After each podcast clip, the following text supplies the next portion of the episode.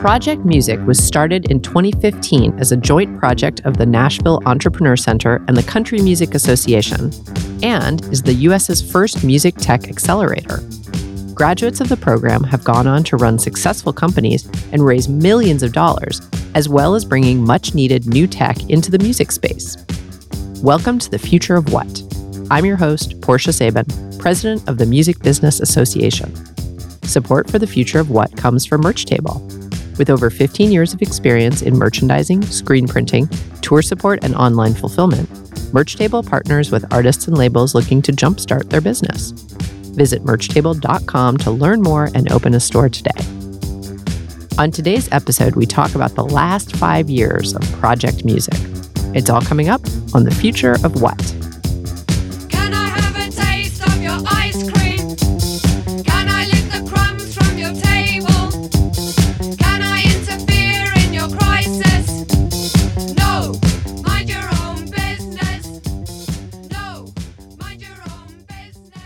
Support for the future of what comes from Sound Exchange, which provides royalty solutions and advocacy to ensure all music creators are paid what they are owed.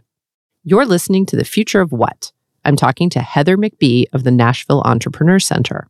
Heather, welcome to the future of what? Awesome. Thank you. So great to be here with you, Portia. I love having people live in the studio. it makes me happy. All right, so Project Music got off the ground. Its first class was 2015. 2015. So, how did you guys come up with the idea for this? The concept really came out of recognizing Nashville as being very central to the music industry. And a lot of the economic development in Nashville is based on the music industry. It, Mhm. At the time, was recognized as an $11 million contributor to the Nashville economy. And it's only grown since then. Right. And that number didn't even include the money generated from tourism based on the music industry. Oh, wow. hmm So it's continued to grow, and obviously it's Music City. Yeah. And one of the great things about Nashville, if the major labels, the major publishers, the PROs, if they're not headquartered here already, they have a major outpost. Right. Plus, there's a great indie scene. So we recognize that this could really be a support community and that we could build it as a hub for new technology that wanted to work and help grow the music industry revenue pie.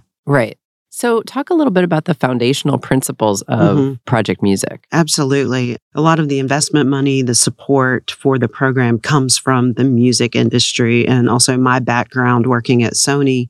I had a big belief in the music and it's all about the music. There's this great Waylon Jennings quote about you're doing it for the music. And based on that concept, what we're doing is really helping these companies come in and understand there are rights holders that need to be compensated. There are the creators themselves that need to be com- complicated. It is a It is complicated, complicated. it is a complicated industry, but they need to be compensated as well. Right. That's how the industry works. That's how people have jobs and it's sustainable. And I was always taught to believe in that concept. The other piece of it is I used to sit across the table in my digital role at the label and have those conversations with entrepreneurs. And they would come in and say, Your business is totally wrong. You're doing it wrong. And I didn't want to hear that. I'm working really, really hard every day on this business and building this business and trying to find the new tech that works.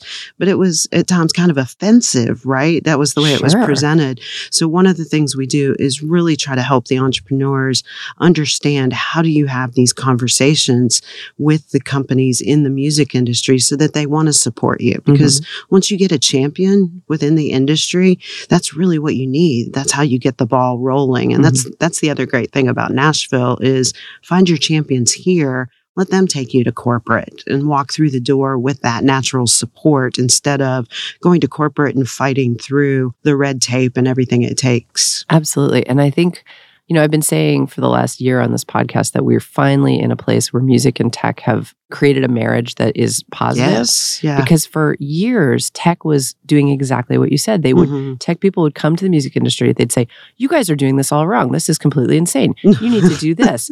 and we were, would all just stare at them because we were like, "You guys are creating a solution for a problem that we don't have. We do Mhm. have a lot of problems that need solutions, though." Absolutely. And I feel like finally, finally, after Mhm. many years of like projects like Project Music and people who are starting to talk to the music business, tech people who come in and say, Hey, what are your problems? Let's understand you. Absolutely. We're finally, finally, I mean, Jamber is a perfect example, Mm-hmm. which is, you know, a product of Project, Music. Yes, You know, absolutely. those are like real solutions to actual problems we have in the Mhm. music industry. And it's beautiful when it comes together like that. Absolutely. And that's, again, going back to that foundational principle of the program.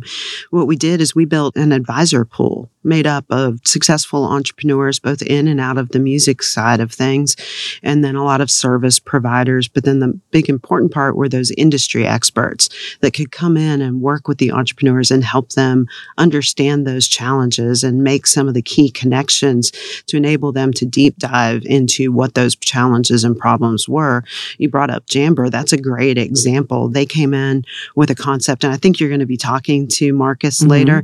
I will let him tell the story of how they came to Project Music and what their initial idea was.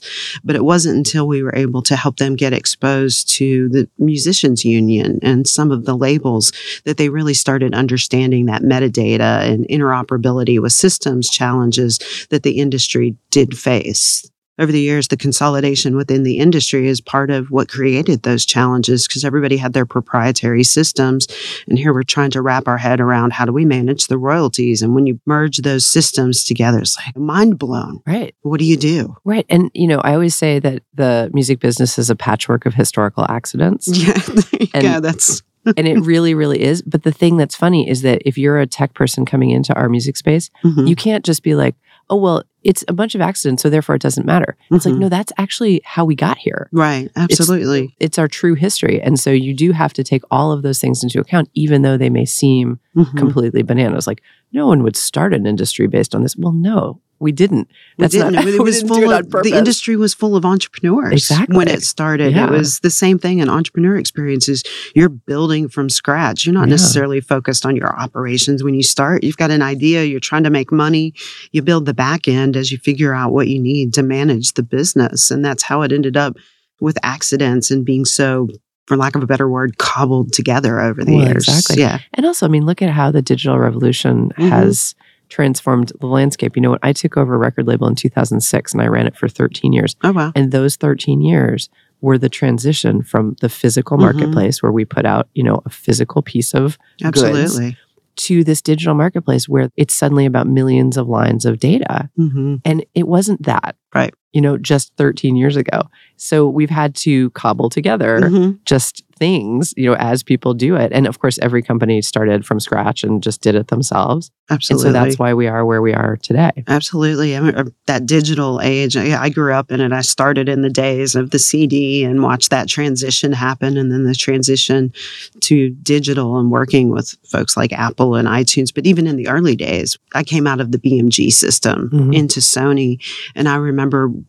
we put one of the first commercial digital releases out there and we were trying to build a model of how do we go direct to the marketplace with it. That was what all the labels were trying on the forefront. How do we do this by ourselves? And the pricing was way out of whack. Yeah. And we were just, you know, trying to figure out how do you engage the consumer with this digital revolution that's Right. happening. And we didn't know what the future held. Know, It was No. that entrepreneurial spirit of let's figure this out. How do we use this new tech and this new channel? And everything was more expensive then too. Oh, yeah. You know, the disruption and how 10 can do one Yeah. that didn't exist yet. Yeah, exactly. So five years down the road, you guys have Mhm. had five successful classes, it seems like, or five successful six. cohorts, going through it. We're about to go into year six Oh of the program. So exciting. it is very exciting. And things have changed. I mean, like all good programs, you guys have honed things along the way and changed a little bit here and there. But what are you looking forward to for this year's class? Oh, more companies, later stage companies have been a big part of it.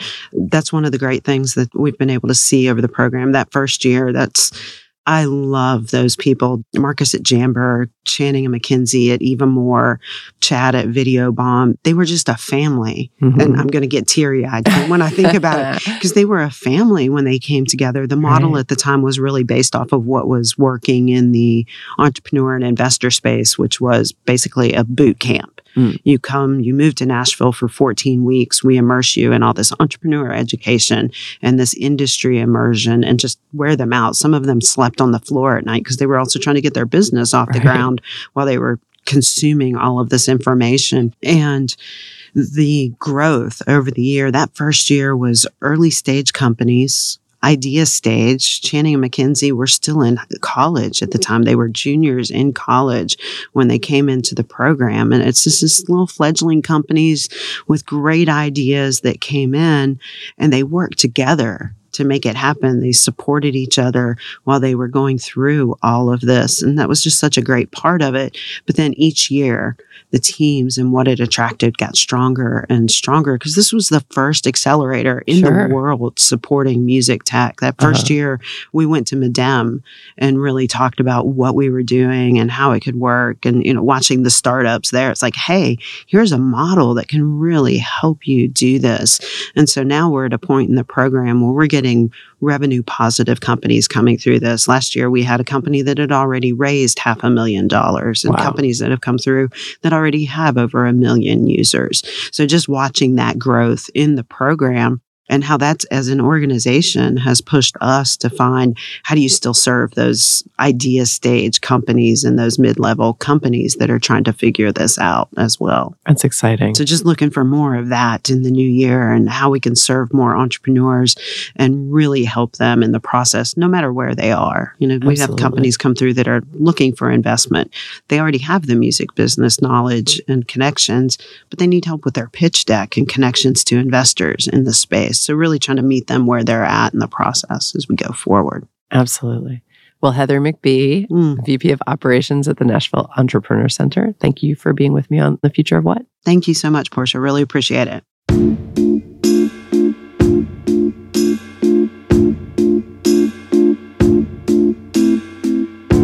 My files are corrupt. My answers are abrupt. Think I've had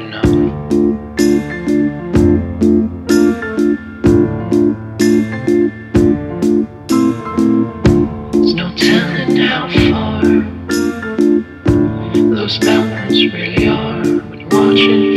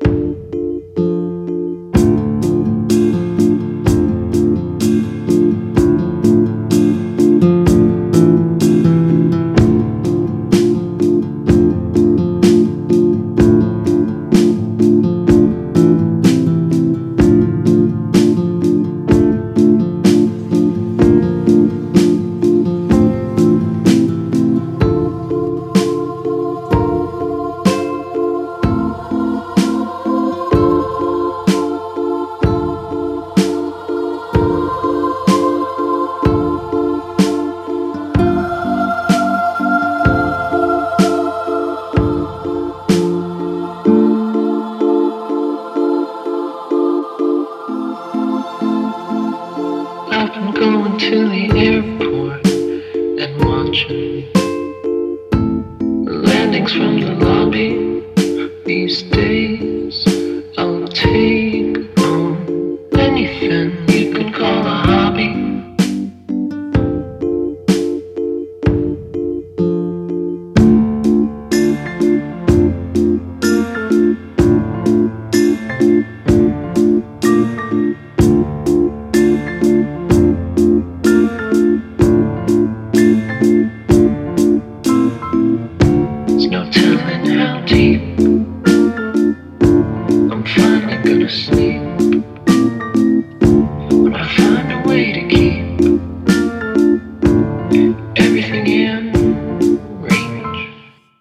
was The Airport Lobby by New Dog.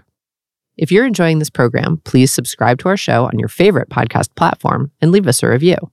Follow us on Twitter and Instagram and subscribe to our newsletter to find out what's coming up next. You're listening to The Future of What. I'm talking to Marcus Cobb of Jamber. Marcus, welcome back to The Future of What. Yeah, thank you so much. So nice part to- two. Part two, but this time I get to look at you, which is so much better. so much better. Actually, like it's that. more like a prequel, right? This is going to be like, yeah. So, Exactly. uh, very cool. So, you Future of What listeners, you haven't heard Marcus yet, but you're going to hear him again. Yeah. this is part one. Was that a spoiler alert? My bad. Yes, Yeah, just edit that alert. out. No, it's fine. so you are here today because we are doing an episode on Project Music, Yes. which is the Nashville Entrepreneur Center's amazing program. It's Yeah. an accelerator program for startups. You guys are graduates of the 2015 Yeah, program, the inaugural class. the inaugural Yeah, class. Yeah. So tell me how you even first found out about Project Music. Well, Project Music is housed in the Nashville Entrepreneur Center, uh, which is also a Google Entrepreneur Center. At the time, we were based, when I say we, I mean two of us, but we were based in the world's largest co working space incubator, which is 1871 in Chicago. It's a massive space. I think something like 200,000 square feet, but it's Whoa. also a Google Entrepreneur Center. Okay. So my understanding is when the Nashville EC, they were touring different facilities and different co-working spaces.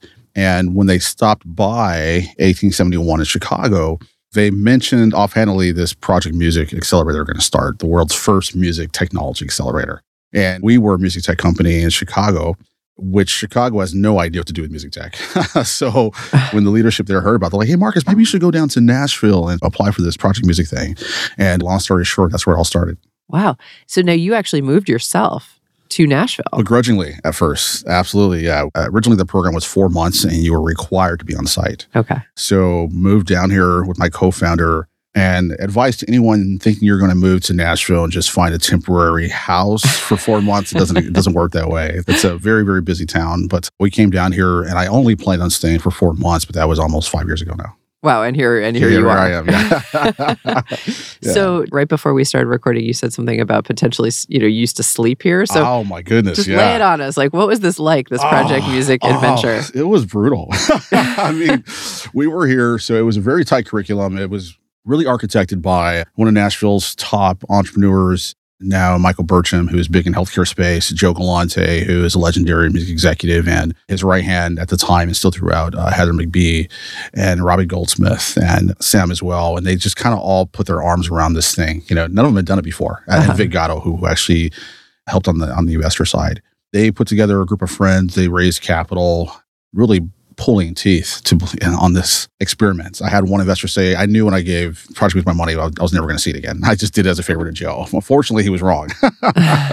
Uh, but yeah we were here day in and day out 12 hours a day. Wow. and because my buddy and i just assumed we'd be able to find temporary housing we didn't really plan it out very well. Oh, so no. we were bouncing from Airbnbs and different motels and Oh, things no. like that. So there were a few nights where we had nowhere to stay. So I was sleeping right in the back of the entrepreneur center. There's a Google room with a nice comfy couch. And I would just lay right there on the couch. And then other cohorts would bring us coffee in the morning. Uh, so I got really good at making omelets in Tupperware in the microwave uh, as Wow. well. So yeah. oh my God. Uh, but uh, you know, it's one of those things that uh, develops a kind of a nostalgia. You know, oh, I- I- absolutely. I, would I wouldn't trade it for anything. Right. And I think what is like the nugget of this for me is that it's exactly like starting a band Yes. in that you have to commit. You just have to be 100%. You know, you're be moving all in. yourself from Chicago to Nashville, you're sleeping on the couch, you're Yeah. making omelets in the microwave. Like that's what it looks like That's to what be it looks like. fully committed. And for me, I mean, I'm a long-time entrepreneur, right? We we'd already had some success, and I kind of felt like I'd arrived, yeah, right before Project Music, and life had a way of humbling me or requiring me to humble myself to even go into the next season. I had to get out of my comfort zone to Chicago. I had to come to Nashville, Uh-huh. right? I had to sleep on the couch, and it wasn't just Jamber. There were eight other companies, and it was such an intense experience that. All eight other CEOs are still friends of mine or, or, or uh, close associates to this day. Oh, that's so great. And now I know, well, first of all, you you live here now. Yeah, I do. fully moved here. But you are like a very active alumni of this program. So you come back and talk to new correct. cohorts and everything. Yes. So what's changed with the program over the last five years that you've noticed? Well, they've evolved. I mean, uh, uh, one of the things that's changed is they don't require startups to be here full time anymore. It's more of an opt in. The second thing is that, from my understanding, they don't take equity anymore. For the first cohort, they did take equity, and we had to work with advisors in different capacities. I think in, in in that way, it allows project music to spread its wings across a larger geographic footprint, and also it gives the startups more flexibility than we we had. In that way, you can still get the benefits of project music, which is a really massive community of music executives and investors. You get the curriculum, and one of the things that I really liked that Heather McBee did in the early days was she kind of took us through the past of music in Nashville, which I still draw on today. Right, Wow. like we everything from the story of the Ryman. You know, uh, so when I saw Wu Tang Clan, I had extra chills because I knew the backstory of the, of the Ryman. And she brought in uh, great songwriters like Brett James, who's done some cool tracks with, with Taylor Swift and others, to just sit and talk with us. We, we met Garth Brooks, and we learned about the Jubilee Singers, who, you know, I think 20 kids from this college were trying to raise money for the university here in Nashville, and they walked from here to perform in Boston. Whoa. And by the time they arrived in Boston, the 50,000 seat arena was filled out. No social media, no marketing, just their presence and their story and their song along the way. Right. That connection. And when you learn those kind of things, it, it, it just helps you distill down okay, wait, it might be technology, but it's nothing new. It's still music. So I, I appreciate Heather for doing that. But yeah, we're still here, uh, also in Chicago, back and forth. I just got an email the other day from uh, wannabe Project Music attendee, and I get those all the time. Hey, should I join Project Music? Is this the right thing for me? You know. And then whenever Project Music asks me to help out, I almost always say yes if I can. Right. So, what would you say are the qualities that a young startup should have to come to Project Music and be successful? I think the only quality any startup needs is to learn very quickly. For example, Jamber is completely different than it was when it started, and it's also exactly the same. Uh-huh. you know, it's like from caterpillar to butterfly. I think every startup is a temporary entity in search of a sustainable model. And uh, there was this really interesting experiment where, you know, when caterpillars go into chrysalis, they kind of turn into a jelly, a soup. There's nothing left except for the legs. And then a butterfly comes out of that. And what's interesting is that we found that the butterfly has the same memories as the caterpillar before. Whoa. And I, I think that that's every startup. You know, we have to be willing to break everything down and go through that process and transform, but we don't lose where we came from either. So for any startup, you have to be here. You have to be teachable. You have to learn very, very quickly, and I'll say a little humble, speaking, speaking from experience. yeah. Yeah, Yeah, I, I think that, that that's such I love that. It's a perfect life lesson for everybody because I always think of Mhm. things in terms of what we can teach bands and musicians. yeah, And yeah, it's exactly the same. It's Be a exactly little bit humble, but Yeah. be open and willing to learn. yeah, and and outwork yourself. You know, they used to do this thing in project music where there's a lot of emphasis on pitching because they were borrowing from other successful models like Techstars, which is a, an accelerator, a very successful accelerator now around the world. Mhm. and Y Combinator, where the external perspective is you go through this four month program and then there's demo day where 800, 1200 investors come in an auditorium and you pitch on stage and they write you a check for $5 million. You know, that's, that's kind of the external perspective. It's not how it works. But we kind of had that coming in too, because I'd never been a part of a venture back company. So we're like, we're gonna go to Project Music, and there's all this emphasis on pitching. We had we had to, we had to uh, present our pitch decks every Friday. I got in trouble a few times, but we had to do it every Friday. and you know, we had this big, beautiful presentation, and we were so nervous backstage. It was at the Country Music Hall of Fame. I mean, some CEOs were throwing up behind the piano, and it was it Oh was it was like we were going on stage for our first concert, you know. And not a single check was written that day. Wow. because that's not how it works. It's, it's more like an intro, and then there's a follow up conversation, and you talk with investors over time, and then the checks come in. Mhm. But still, just a great experience. Oh, that's fantastic. Yeah, That's so cool. yeah, good memories. Yeah, absolutely. And your company, Jamber, which Mhm. have you launched yet? Are you officially We officially, yeah, we we have a few products out in the wild right now, so it's a pretty exciting time for us. Yeah. I Yeah. mean, your product is such a cool, I mean, what you guys do is so cool. And Yeah. I think I've said this to you before, but I know that this is like such a big deal. Yes, And and that Project Music has really helped us. So you guys are tech startups. You have, Yes. you know, you have a tech background, that's correct. but when you come into the music space, you actually learn about music. And I feel like Yes. that's why we are where we are right now because music and tech have been talking to each other instead of, you know, for years it was tech walked in and said, I have a great idea for this product. That's and so true. music was like, we don't need that product. That's Like, right. That's what ex- do you so. You saw. I, I'm actually working on a 14 point blog right now that you just summed up that simply. You know, Right. I was like, tech is always trying to save the music industry, Right. and the music industry like we don't need to be saved. Right. or, or at least if you want to save us, why don't you find out what our problems are? Understand us first. exactly. Right, And then you can solve our problems. What you're saying is so powerful because it is the reason why the music industry is one of the hardest to crack and also one of the most rewarding when you do. Mm, Like you have to pay your dues. There's no way around it. This industry has centuries of practice protecting itself from, from intruders, true. right? No one's going to really give you their clout or their name to borrow off of until they know you're going to add value to theirs.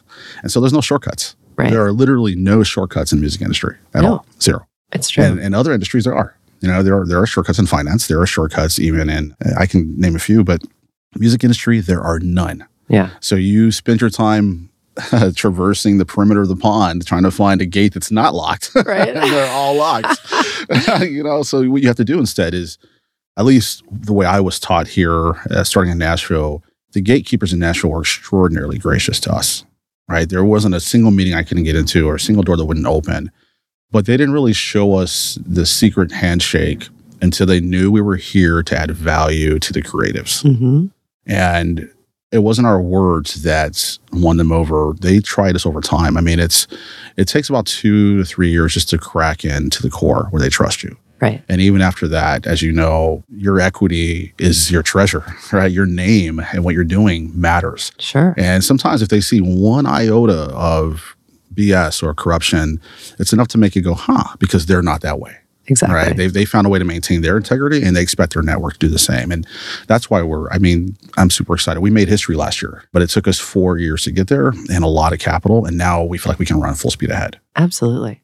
And just to elucidate that a little bit more, you know, I always say on this show that the music industry is a patchwork of historical accidents. Yes, And but the thing is, that's our truth. That's and right. when people try to gloss over that and be like, "Oh, well, you guys just don't understand rights management," you know, or whatever, it's like, no, we absolutely do. That's I mean, right. I, I've seen so many panels where people are like, "We just don't know who owns what," and That's I'm like, right. "No, we do." Yeah, We do, but you haven't asked us. You That's haven't right. figured out how to learn, you know, learn what's been going on and yes. and how we got here. this was one of the things where uh, you know blockchain is a great example of this.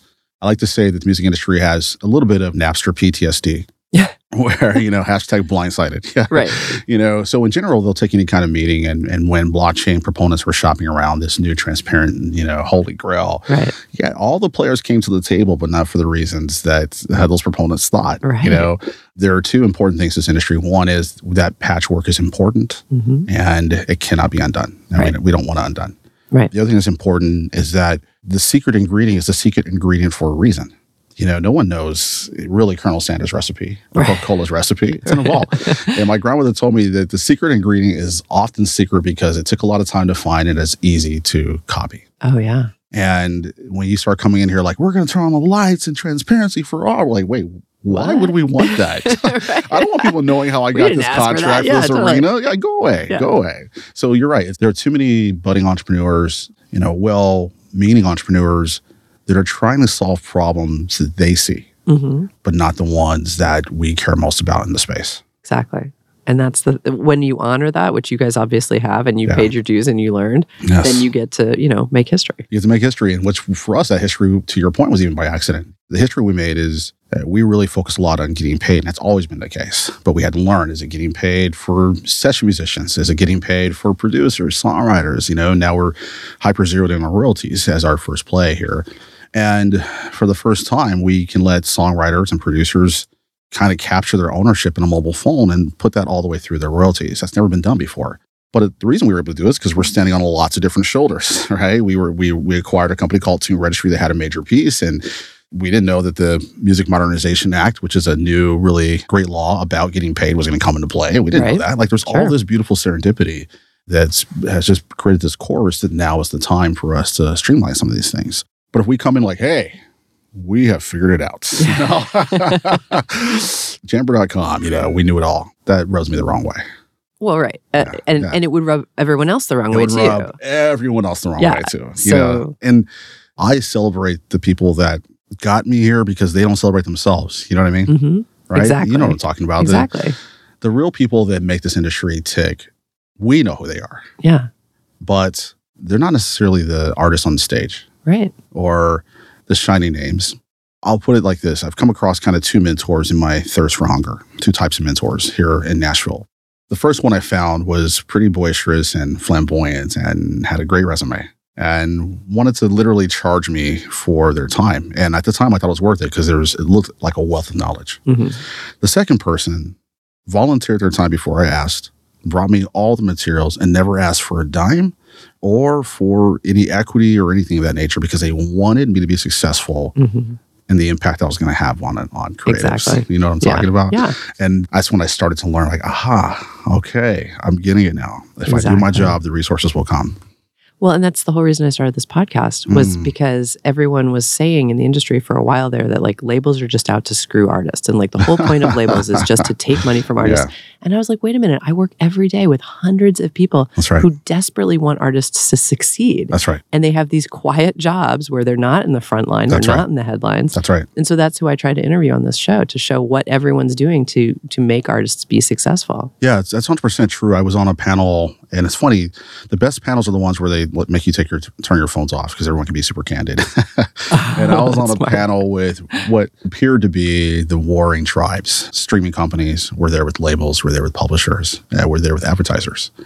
And the one thing about all these executives on the panels is they were all creative first. hmm There were indeed tribal wars going on, on on other nuances, but every single person on that panel got into this business because they wanted to support creatives and artwork. The, the people that come to this business to exploit people, they don't last very long or they get pushed to the edge. It's true. The majority of people I've met, 98% of them are here for the right reasons. Now, at the same time, is it a leverage game? Absolutely, because that's economics Right. right? Everybody wants to be a star. Right. so protect your money, protect yourself, but there are lots of amazing people that will join your team in a heartbeat if you resonate with them. And that's who you want to find. And on that note, Marcus Cobb, the CEO of Jamber, thank you so much for being Thank with me. Thank you so much, Portia. This is on the future of what? Yeah, thank you. I'm not looking to find a pot of gold. I will paint you a picture that's inside my head. First, I must carve out a place. Picture yourself carving out a place in a room. Now look up. There's the diamond ceiling. Look up now. This is what it sounds like. Around you is a solitude trilogy, and glass slippers are on your feet. When I say go, you'll hear the Solitude trilogy come in clearly. Go. Now look down, the glass slippers are on your feet. This is what they sound like as they meet. Now walk in the self eaters. Their sound is much clearer. Here. So you sit down and you start to think of ideas of the North. But in walk the latecomers. They back shuffle forwards. Their sound is weird. I am not looking to find a pot of gold. The picture in my head is my reward. Go. Around you is a solitude trilogy, and glass slippers are on your feet. When I say go, you'll hear the solitude trilogy come in clearly. Go. Now look down. The glass slippers are on your feet. This is what they sound like as they meet. Now walk in the self eaters. Their sound is much clearer. Here. So you sit down and you start to think of ideas of the North. But in walk the latecomers. They back shuffle forwards. Their sound is weird.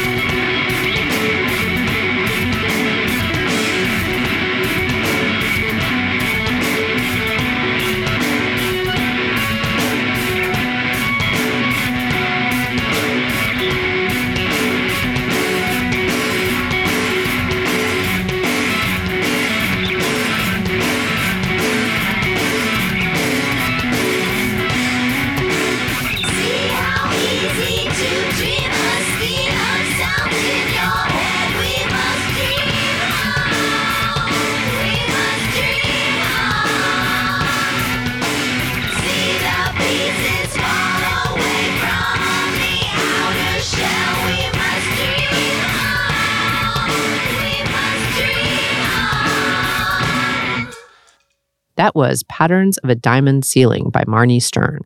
You're listening to The Future of What? After the show, take a moment to leave us a review wherever you get your podcasts. It helps people find the show, and we love hearing from you. Also, check out our short podcast series about Bratmobile's potty mouth. It's called Girl Germs, and you can get it wherever you get your podcasts. You're listening to The Future of What? I'm talking to McKenzie Stokel of Eva. McKenzie, welcome to The Future of What? Thanks for having me. I'm excited. Yeah, I'm excited too. We are doing a special episode about Project Music, which is housed at the Nashville Entrepreneur Center. And I know that you guys are graduates of the first class, the 2015 class. That's right. And I want to hear about how you came to this place. I think probably the best way is to help us understand what is Eva and what do you guys do? Sure. So Eva is an online marketplace that connects event planners and vetted entertainment. So we basically automate the booking process for live entertainment. A lot of our business is corporate events, and we started off by really booking a lot of music and are beginning to branch into different forms of entertainment. Obviously, that's a great idea. It's interesting that there wasn't a centralized marketplace for that in the past. Yeah. How did you guys figure out that that was a need in the marketplace?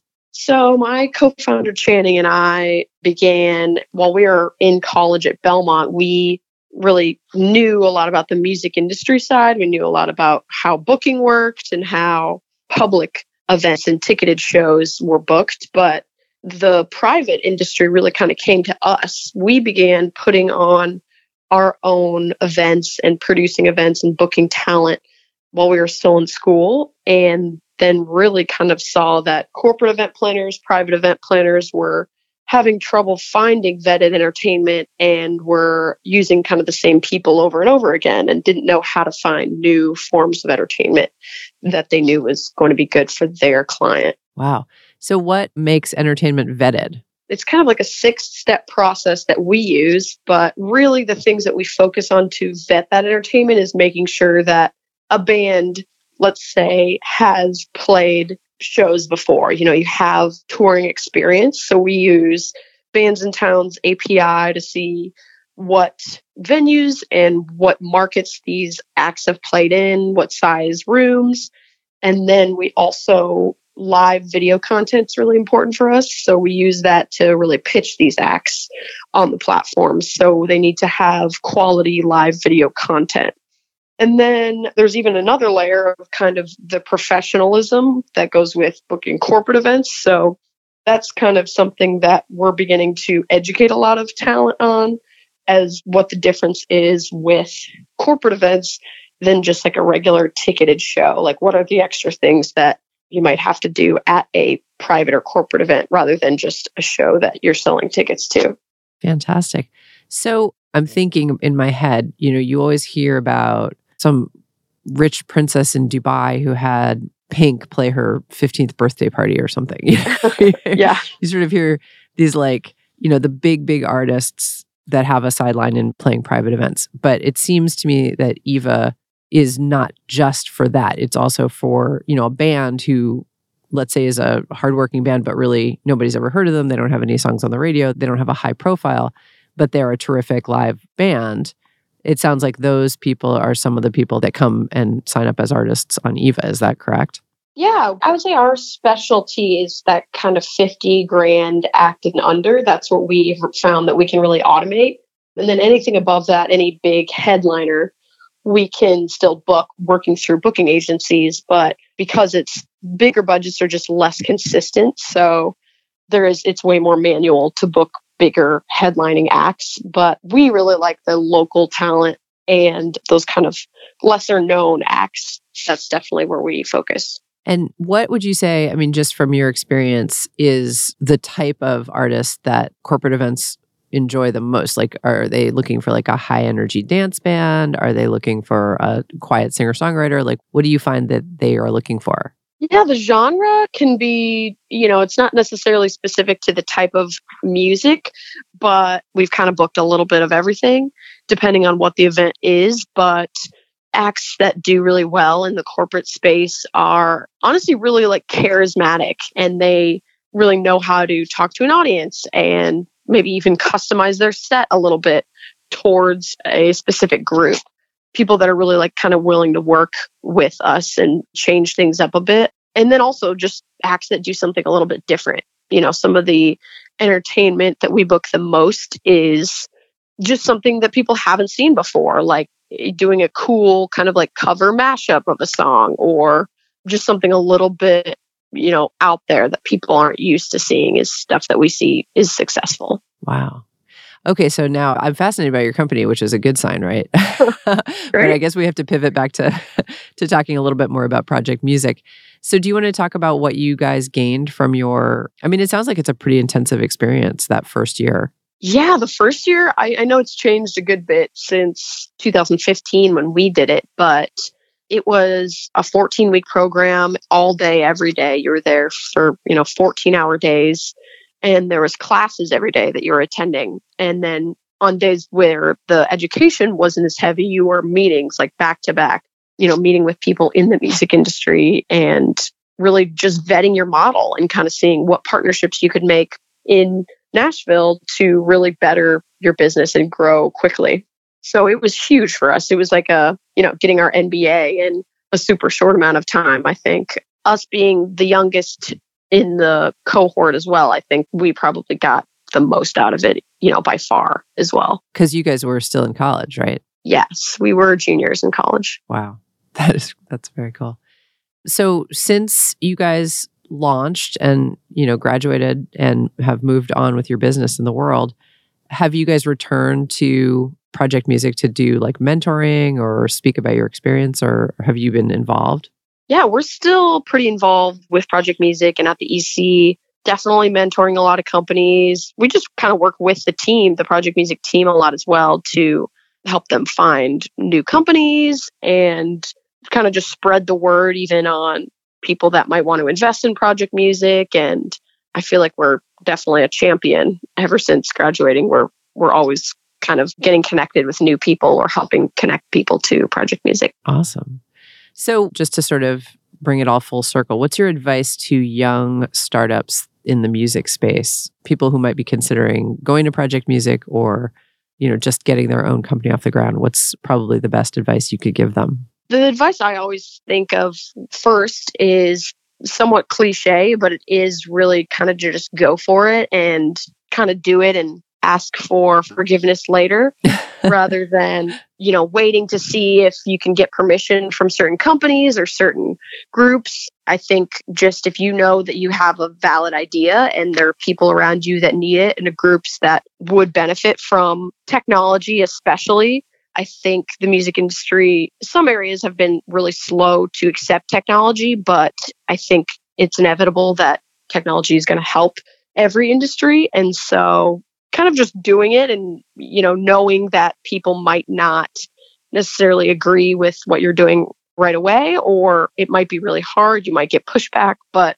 just really seeing it through and, and kind of getting to market. And then once you're there, as hard as it is just to get a product into market, then really kind of like saying, okay, well, we've gotten this far. Now let's kind of analyze and come back and see where we can go from here rather than getting permission, I think, from some of the big music industry companies. I love that. I think not waiting for permission is great advice because a lot of people really feel like they have to, you know, they're like, oh, well, I can't really move forward until somebody else, some gatekeeper says it's okay. So that is, I think that's great advice. Yeah. And the music industry is super intimidating too. I mean, there's so many people that there are several booking, especially, it is kind of an archaic process. So, you know, there's just no matter what, there will be people that just don't agree with what you're doing or won't adjust. But I think just blazing forward, if you know that it is valid and there are people that will, is important. Absolutely. Well, McKenzie Stokel, who is the COO of Eva, thank you so much for being with me today on the future of what? Absolutely. Thanks for having me.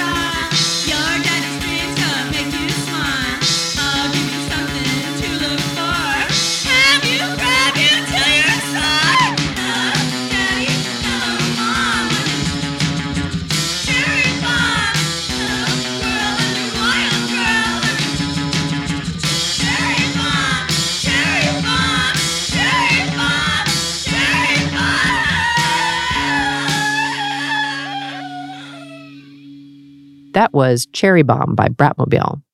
If you're enjoying this program, please subscribe to our show on your favorite podcast platform and leave us a review.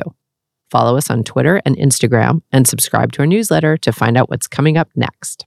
You're listening to The Future of What? I'm talking to Stephen Lynn, entrepreneur in residence for Project Music. Stephen, welcome to The Future of What? Thank you. It's nice to have you. No, it's good to be here. So let's talk a little bit about what it means to be the entrepreneur in residence for Project Music. What do you actually do with the classes? Well, primarily, I become their liaison to the industry as a whole.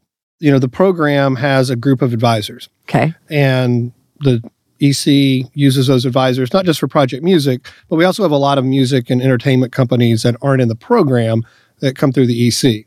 So those advisors will mentor and advise them. But a lot of these teams have specific needs, it be in live music or with label or with publishing or with whatever it may be. So I help make those connections to the greater industry as a whole to bring those people in to help advise them, as well as help create the curriculum for the program and help run the program and do whatever else that they need, as well as advising the companies myself. Wow. You're positioned to do this from many years in the music industry. I've, I read your bio and you've done a lot of stuff. Yeah, I can't keep a job. So on the music side of what I've done, I was at CMT and did music programming and promotion for the network. I managed, started at Broken Bow's and House management company, and then my company now does artist development and branding that I started several years ago. And so from those various aspects and the variety of that, that is really helpful to what I do for the program because I've been in a bunch of those places and niches that aren't just recorded music, label, write a song, get it distributed. Sure. And today, I think we're, I mean, the whole music industry has come to a place where I feel like multiple ways of doing things is kind of the buzzword instead of one size fits all, which is sort of be. what it used to be. Yeah, you know what these companies. It's just like with an artist. You know, an artist is a small business, Absolutely. and they have to build a business and have multiple revenue streams. You know, the the woman who sells couches doesn't just sell couches. She has interior design services, and she's got cleaning products and side tables, and the core business of what these startups are doing is obviously what we're trying to help them grow, but it's to be able to have opportunities that make them more industry agnostic for you know we've had several iBuy is one company that was in the program. They have this incredible technology that will allow whatever is on the screen, you can tap it and buy it. So if you're watching a music video, or this, if the, the example they would use is if you're watching the CMA Awards and Carrie Underwood's shoes look great, the Macy's or whoever sells them, I'm not sure Carrie bought it at Macy's, but can have it enabled to where you'll get a push notification, you can buy your shoes. right. So music is how they came in and where they started. They've now moved into sports betting. Now that that's legal, it's going to be a field goal. Is he going to make it or not? It pops up. You can bet in real time. Wow. So it starts in music, but to your point of having different revenue streams and broadening in order to fund it, because there's not a whole lot of money invested in music companies right now Right. particularly in the current marketplace. There haven't been any really big wins. You know, it's not like in Nashville, healthcare is huge as well. And there are some really, really big wins in healthcare. So raising money for healthcare startups is a whole lot easier than for music startups. So if you can show you're a platform more than just a music company, you have a better chance. And so those are some of the things that with through our advisors and the mentor program, we help them understand. You know, the idea it's not like Shark Tank. You know, we don't come in and say, this sucks. You should take it behind the barn and shoot it, as Kevin O'Leary would say. Instead, we hook them up with advisors who can help them realize, okay, this isn't going to work. I need to change and do this and find market validation that can make their business grow. Wow. This is fascinating to me. I mean, this whole I think it's it's great. Can you talk a little bit about how this whole thing got started? I mean, I know it was a joint project between Nashville Entrepreneur Center and the CMA, the Mhm. Country Music Association. What you know, Yeah, do you, it can you speak to that a started- little bit? There, we're wrapping up the fifth year. Uh, this is my third year as entrepreneur in residence. I was just an advisor prior to that. The first three years, it was a traditional incubator accelerator program. There was a cohort. They lived here for a 16 week program. They got funding. There was an investment committee that funded it, and they would have funding and your traditional model. One of the things we found with that was that you had a lot of companies that were really in the idea stage, but they were really great ideas and they were really good companies, but you couldn't do anything with them because they weren't investable yet. Right. And then you had companies that were great and we thought we could really help and we wanted them in the program and they wanted our help, but they'd already raised money Mhm. and they were too far ahead. And for the investment that the program gave, it would tie their hand at raising any other money because it would lower their valuation. Oh. So we couldn't have them in the program. You know, that wouldn't be right for them and they wouldn't do it anyway. Got it. So the past two years, it's been the portfolio model that we've created, which is a year long program. And it's for startups at any stage. So there's no funding involved anymore, no investment funding, but it's a year long program that walks them through you know, industry curriculum because it's amazing how well it's just like anybody who gets in the industry. Everybody thinks there are two seats at the table, the artist and the audience. it's actually a 40 seat conference room. Yeah. And so we help them understand that no, you can't just go use this music, Right. even though the label said it was fine, because you have all these five publishers you have to deal with. Right. You know, so we make sure they understand that because it has implications for whether their business can even operate. Absolutely. So then we build up through that, help them work to showcase, which is a pitch day, and then we have investor meetings at the end of the program. A lot of stuff in between there that you don't have time to listen to. And so that's how we're doing it now. And it's been good because we've had a lot more companies with more variety come in. And that's the thing that's really rewarding is that it's fun being around these young, I'm an old man. So it's fun being around all these young people who have great ideas and are, you know, trying to figure out what's next. The, you know, it's the future of what? Yeah. and there's a figure that out we're able to help them because we've seen the movie before to Mhm. avoid a lot of those potholes al- along the way so that's really been great because you have people helping in the live space helping artists helping rights holders monetize helping make the fan experience better it's such a great variety of really helping determine and shape what the music industry will become And honestly, that's really what it's all about, right? At Exactly. this point. we got we got to everybody needs to make a living right and you know the whole thing in this industry is you know what's working right now and what's great now in six months it's all different that's right. and so these changes and these evolutions is what's going to help keep that pie growing and it's just not in ways that we can think of right now Right. We have to help the people who come along next with the next great idea. Yeah. To realize that and vision. look outside you know secret chord labs is in this year's cohort and it's a company founded by two neuroscientists and a freestyle rapper there you go. and they are using the science of brain neurology to help determine what songs should be released and how and what make people happy and how a song will be popular to help artists writers labels pick the right songs to go to the marketplace in that are going to be most successful Wow. using neuroscience That's amazing. you know i had not thought of that myself No. but But thank God somebody did, right? yeah Awesome. Well, Stephen Lynn, it's been a joy to have you with me today. Thanks for being with me on the future. of thanks for having me And that's our show. The music we played today was used by permission. You heard New Dog, Marnie Stern, Bratmobile, and of course, our theme song, Mind Your Own Business by the Delta 5. Subscribe to our podcast and leave us a review. For more info on our shows, check out our website at thefutureofwhatshow.com and sign up for our newsletter. Our program was engineered by Clark Buckner at the Nashville Entrepreneur Center and is produced by Will Watts. I'm Portia Sabin, president of the Music Business Association. See you next week.